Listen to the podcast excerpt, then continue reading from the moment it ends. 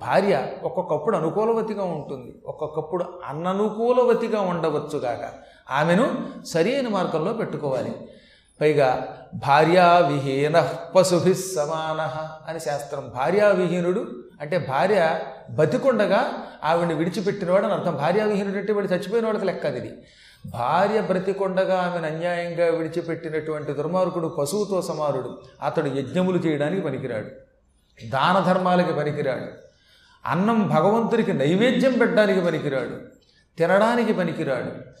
వర్ణ సంకరం అవుతుంది అప్పుడు అటువంటి వాడి కొంప దానివల్ల పితృదేవతలు స్వర్గం విడిచిపెట్టి అధోగతుల పాలవుతారు. ఇవన్నీ నీకు చెబుతున్నాను. ఎంత కురూపి అయినా ఎంత నీచురాలైన భార్యని విడిచిపెట్టిన దుర్మార్గుడికి ఎన్నో కార్యక్రమాలు చేయటానికి అర్హత ఉండదు. నరకానికి పోతాడు. అందుకనే నేను నీ దగ్గరకు వచ్చాను. ఈ మాత్రం తెలివితేటలు లేక కాదు నీ చదువు నాకు రాక కాదు. మహాపాండిత్యంతో మంత్రశాస్త్రాలు నాకు పోసిన పట్టిన నేను ఆ భార్యని నాకు తెమ్మని అడగడానికి గల కారణం ఆమె లేకపోవటం వల్ల ఐదు రోజుల నుంచి నేను యజ్ఞములు చేయలేకపోవడమే. ఆమె లేదు యజ్ఞాలు చేయలేకపోతున్నాను. ఆమె లేదు కొన్ని నైవేద్యాలకు పనికిరాను. ఆమె లేదు దేవతార్చనకి నేను పనికిరాను. భార్య ఉంటేనే ఈ పనులు చేయాలట. భార్య లేకపోతే కొన్ని పనులు చేయకూడదు. కాబట్టి నువ్వేం చేస్తావో తెలియదు. ఆవిడ నాకు అప్పగించనగానే ఈయనకి గుండెల్లో బాణం దిగినట్టయింది. కొంప తీసి వీడు నా భార్య నేను అడవిలో విడిచిపెట్టానని తెలిసి దెప్పడానికి వచ్చాడా? అనిపించిందిట. ఇప్పుడు ఈయన చెప్పిన ప్రకారం అయితే ఆయన భార్య తన భార్య కంటే కోటి రెట్లు భయంకరం. కనీసం తన భార్య అందంగా ఉంది. మరీ బతిమాలితే కోపం వచ్చి గ్లాసుతో కొట్టింది కానీ అంత పూర్వం కర్ర ముట్టు పెత్తనాలు లేవు. అంటే కర్రతో కొట్టడం చేత్తో కొట్టడం లేదు. ఇప్పుడు ఏదో ఒకే ఒక్కసారి గ్లాసుతో కొట్టింది తప్ప అంత పూర్వం తను కొట్టలేదు. కొంచెం తిట్టిన. ఆవిడ అందగత్తి. ఆవిడ కొడితేనే అడవిలో విడిచిపెట్టా. ఈయన భార్య చూస్తే మహాభయంకరంగా ఉందంటాడు. చింతపరికలతో కొడుతుందట. వారానికి ఒకసారి ఏడు చింతపరికలతో ఒకేసారి బాధిందిట ఆయన్ని. అవన్నీ చెప్పుకొస్తున్నాడు ఆయన. ఇక రూపం చూస్తే భయంకరం. ఇటువంటి ఆవిడ తప్పిపోతే నాకు ఆ భార్య కావాలి ఆ భార్య కావాలి ఆవిడ లేకపోతే నేను యజ్ఞానికి పనికిరాను సంధ్యావందనానికి పనికిరాను అంటున్నాడు ఆయన. సర్లే నన్ను తెప్పడానికైతే ప్రత్యేకంగా భార్య పోయిందని ఎందుకు చెబుతాడు? ఎక్కడో ఏదో జరుగుతోంది. ఎందుకో భగవంతుడు నన్ను వీడి రూపంలో పరీక్షిస్తున్నాడు. అనుకుని కొంచెం చివుక్కుమంటూ ఉండగా మనస్సు మహాత్మ నువ్వు చెప్పిన లక్షణాలు ఈ ప్రపంచంలో ఎక్కడో కానీ కనపడవు గనక నీ భార్య ఎక్కడ ఎక్కడ కనపడినా నేను గుర్తించగలుగుతాను. ఆవిడ్ని వెతికి పట్టుకుని నాతో పాటు రథం ఎక్కించి ఇక్కడికి తీసుకొస్తాను అని ఆయన్ని పంపేసి ఒక అద్భుత రథం ఎక్కి ఒంటరిగా ఆయన మహాపరాక్రమవంతుడు కనుక ఒంటరిగా ఒక రథం ఎక్కి బయలుదేరాడు. ఈ భూమండలం అంతా తెగ తిరగడం మొదలెట్టాడు. ఎన్నో అడవులు తిరిగాడు. తిరుగుతూ తిరుగుతూ ఒక తపోవనం చేరాడు. మూడు రోజులు తిరిగి తిరిగి మూడవ నాటికి మూడవ నాడు మధ్యాహ్న సమయానికి భోజన సమయానికి ఒక కేకారణ్యం ప్రవేశించాడు. ఆ కేకారణ్యంలో తపస్సు చేసుకునే ఋషులు ఆశ్రమాలు కట్టుకున్నారు. అందులో కొంచెం బాగా కనపడినటువంటి ఒక ఆశ్రమం ఈయన్ని ఆకర్షించింది. ఆశ్రమం అంతా పూర్తిగా జమ్ము అని పేరు కలిగిన గడ్డితో నెయ్యబడింది. దానికి మల్లె తీగలు పాకుతున్నాయి దాని మీదకి. ఆ ఆశ్రమం దగ్గర ఉన్నటువంటి వాతావరణం బాగుంది. ఈ ఆశ్రమానికి ఎదురుగుండా ఒక యజ్ఞగుండం ఉంది. ఆ యజ్ఞగుండంలోంచి ఇంకా కొంచెం పొగొస్తుందంటే కాసేపటి క్రితమే అందులో పూర్ణాహుతి అయిందనమాట అందులోంచి పొగొస్తుంది ఆ ఆశ్రమం దగ్గర దూరంగా రథం ఆపి కాళ్ళు చేతులు కడుక్కొని నడుచుకుంటూ ఆశ్రమం దగ్గరకు వచ్చాడు ఆ ఆశ్రమంలో ఒక మహర్షి కనిపించాడు. ఆ మహర్షి దూరం నుంచో చూచి ఓహో మనువంశ సంభూతుడు ఉత్తముడు అనుత్తముడు ఇతడు అంటే ఉత్తమోత్తముడు. ఈయన ఇక్కడికి వస్తున్నాడు. అని ఎదురేగి పిలిచి ఆసనమిచ్చి కూర్చోబెట్టి ఆ తర్వాత శిష్యుడికే తిరిగి అర్ఘ్యం పాద్యం తేరా శిష్య అన్నట్ట. అప్పుడు ఆ శిష్యుడు ఏం చేశాడు? గురువుగారికి చూసి ఇతనికి తెమ్మర్ఘ్యం నతడల్లన గురునితో మహాత్మా. అర్ఘ్యం బెతనికి దాతవ్యం బే మతి పరికిల్చినను పనుపు మహిత విచార. మహాత్ముడు నువ్వు భూత భవిష్యత్ వర్తమానాలు ఎరిగిన వాడివి. అందువల్ల కొంచెం ఆలోచించి చెప్పు గురుదేవా ఈ మహారాజు గారికి ఆసనమిచ్చావు అది ధర్మమే. అర్ఘ్యం పాద్యం తెమ్మంటున్నావు. కాళ్ళు కడుక్కునే నీళ్ళు తాగే నీళ్ళు గౌరవానికి పనికొచ్చేటటువంటి వస్తువులు తెమ్మంటున్నావు. ఈతడు అర్ఘ్యపాద్యములకు అర్హుడా కాదా? ఒక్కసారి ఆలోచించి నీ దివ్య దృష్టితో పరికించి చెప్పన్నట ఆ శిష్యుడు. వెంటనే ఆయన కళ్ళు మూసుకుని నువ్వు లోపలికి వెళ్ళు అన్నట్టు. శిష్యుడు మాట్లాడకుండా లోపలికి వెళ్ళిపోయాడు. ఆ తర్వాత రాజుగారు ఆయన కూర్చోబెట్టి అన్నాడు మహారాజా ఆరోగ్యం బాగున్నదా? రాజ్యంలో ప్రజలంతా కుశలంగా ఉన్నారా? ప్రజలు కప్పం కడుతున్నారా? సకాలంలో రాజ్యంలో వర్షాలు కురుస్తున్నాయా? పంటలు పండుతున్నాయా? పౌరులంతా ఒకరితో ఒకరు విరోధం లేకుండా ఐకమత్యంతో ఉంటున్నారా? మహాత్ముల్ని సాధువుల్ని నగరం నుంచి బహిష్కరించటం లేదు కదా? ఎక్కడైనా రాముణ్ణి కృష్ణుణ్ణి తిట్టేటటువంటి నాస్తికులు పెరుగుతున్నారా? కుల మతం ప్రాంతం అనే భేదంతో ప్రజలు పరస్పరం విరోధించడం లేదు కదా? అని అడిగితే ఏం చెప్పమంటారండి? నేను ఒక గొప్ప పని మీద బయలుదేరాను. ఎవడో ఒక విప్రుడు నా దగ్గరకు వచ్చాడు. ఆయనకు ఒక భార్య ఉందట ఆవిడ భయంకరంగా ఉంటుందట.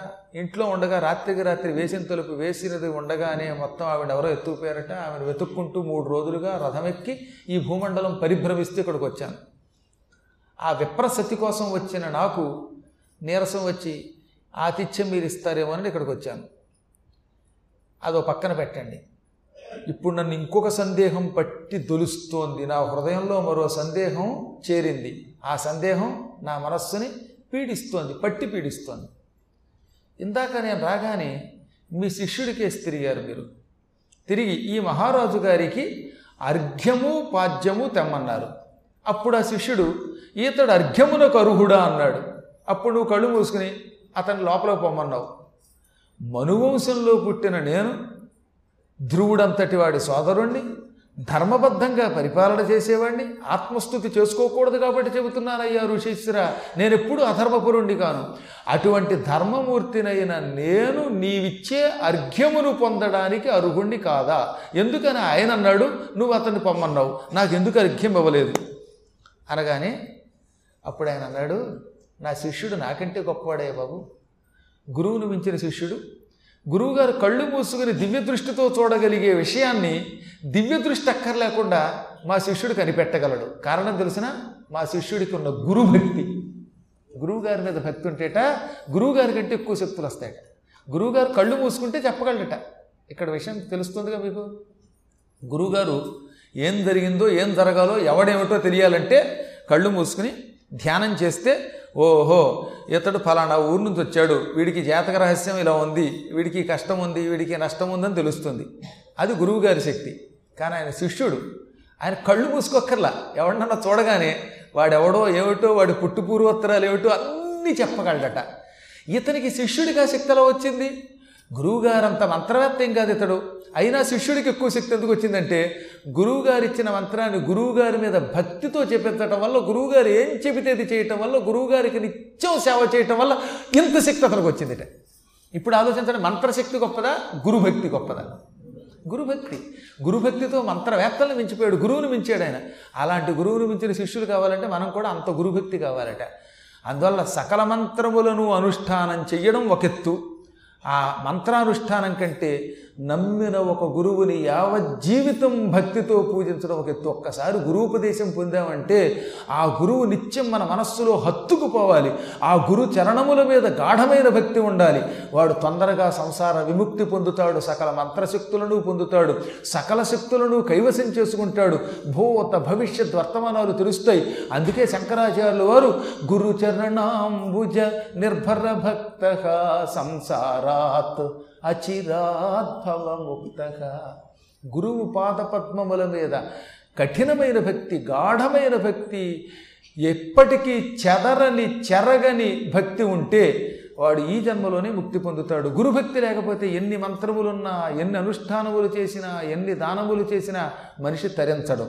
ఈ శిష్యుడు అటువంటి వాడు అందుకే వాడు నీవు రాగానే కళ్ళు మూసుకోకుండానే నీ పుట్టు పూర్వోత్తరాలు గ్రహించాడు. నీవు నీ భార్యని అడవిలో విడిచిపెట్టేశావు. నీ భార్య నీ మొహం మీద ద్రాక్షాపానకమున్న గ్లాసు విసిరి కొట్టింది. దాంతో నీకు గాయమయ్యింది. పానకం ద్రాక్షారసం నీ ముఖం మీద పడింది. దాంతో నీవు ఆగ్రహించావు. నీ భటుణ్ణి పిలిపించావు. ఆవిడ్ని రథమెక్కించావు. ఉత్పలారణ్యంలో ఆవిడ విడిచిపెట్టేశావు. ఆవిడ దూరంగా అడవిలో వదిలిపెట్టావు. పెళ్ళాన్ని విడిచిపెట్టినటువంటి రాజు అర్ఘ్యపాద్యములకు అర్హుడు కాడు యజ్ఞములకు పనికిరాడు ధర్మ కార్యక్రమములకు పనికిరాడు భార్యావిహీనుడికి ఈ పనులు పనికిరావు. అందుకే నువ్వు అర్ఘ్యమునకు పనికిరావని మా శిష్యుడు చెప్పాడు. వెంటనే నేను కళ్ళు మూసుకుని జరిగింది గ్రహించాను.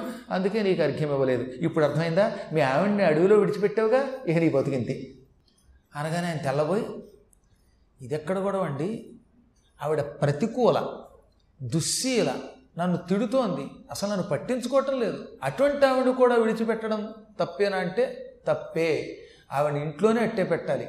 అడవిలో వదలకూడదు. నువ్వు వదలనని మంత్రపూర్వకంగా శపథం చేసావు ఆవిడ మారేదాకా నీ ప్రయత్నం చేయాలి. నీకు అంతగా ఇష్టం లేకపోతే మాట్లాడటం కనీసం కూడు చీర అయినా ఇచ్చి ఇంట్లో పెట్టాలి. అంటే ఏంటి? కట్టుకోవడానికి బట్ట తినడానికి ఆహారం. ఇవి మాత్రం నువ్వు ఇవ్వవలసిందే. ఒకవేళ నువ్వు నగలివ్వకపోయినా పర్వాలా. భార్యకి కనీసపు సౌకర్యములు కల్పించవలసిన బాధ్యత భర్తదే. ఆవిడ అడవిలో విడిచిపెట్టకుండా కావాలంటే మీ ఇంట్లోనే ఉంచు. ఆవిడ మాట్లాడడానికి ఇష్టపడకపోతే మాట్లాడకుండా దూరంగా ఉండు. ఆవిడకి కావలసిన చీరలు పంపు. ఆవిడకి కావలసిన భోజనములు పంపు. అంతేగాని కోపం వచ్చింది కదా అని ఇవాళ తీసి అడవిలో వదిలేసి రేపు పొద్దున రమ్మంటే వస్తుందా? అనగానే అంతేనంటారా? అవును ఇటువంటి అధర్మం నువ్వు చేసావు నువ్వు రాజువి చక్రవర్తివి. అటువంటి నువ్వే అధర్మం చేస్తే నిన్నెవరు శిక్షిస్తారు? రాజుని శిక్షించవలసిన బాధ్యత మాలాంటి గురువుల మీద ఉన్నది. ఆ విషయం నీవు ఇప్పటికే ఆ బ్రాహ్మడి ద్వారా విన్నావు కదా? అనగానే సిగ్గుపడి అవునండి వాళ్ళ ఆవిడని ఎవరో ఎత్తుకుపోయారన్నప్పుడు ఆవిడ గురించి వర్ణించినప్పుడే నేను ఇటువంటి పెళ్ళాం ఎందుకంటే ఆయన భార్యను విడిచిపెట్టకూడదు ఎటువంటిదైనా అని చెప్పాడు. అదే ఒక బాణమై నా గుండెల్లో గుచ్చుకుంది. ఇప్పుడు మీరు రెండో బాణం వేశారు అన్నట్ట. సిగ్గుపడ్డాడు ఆయన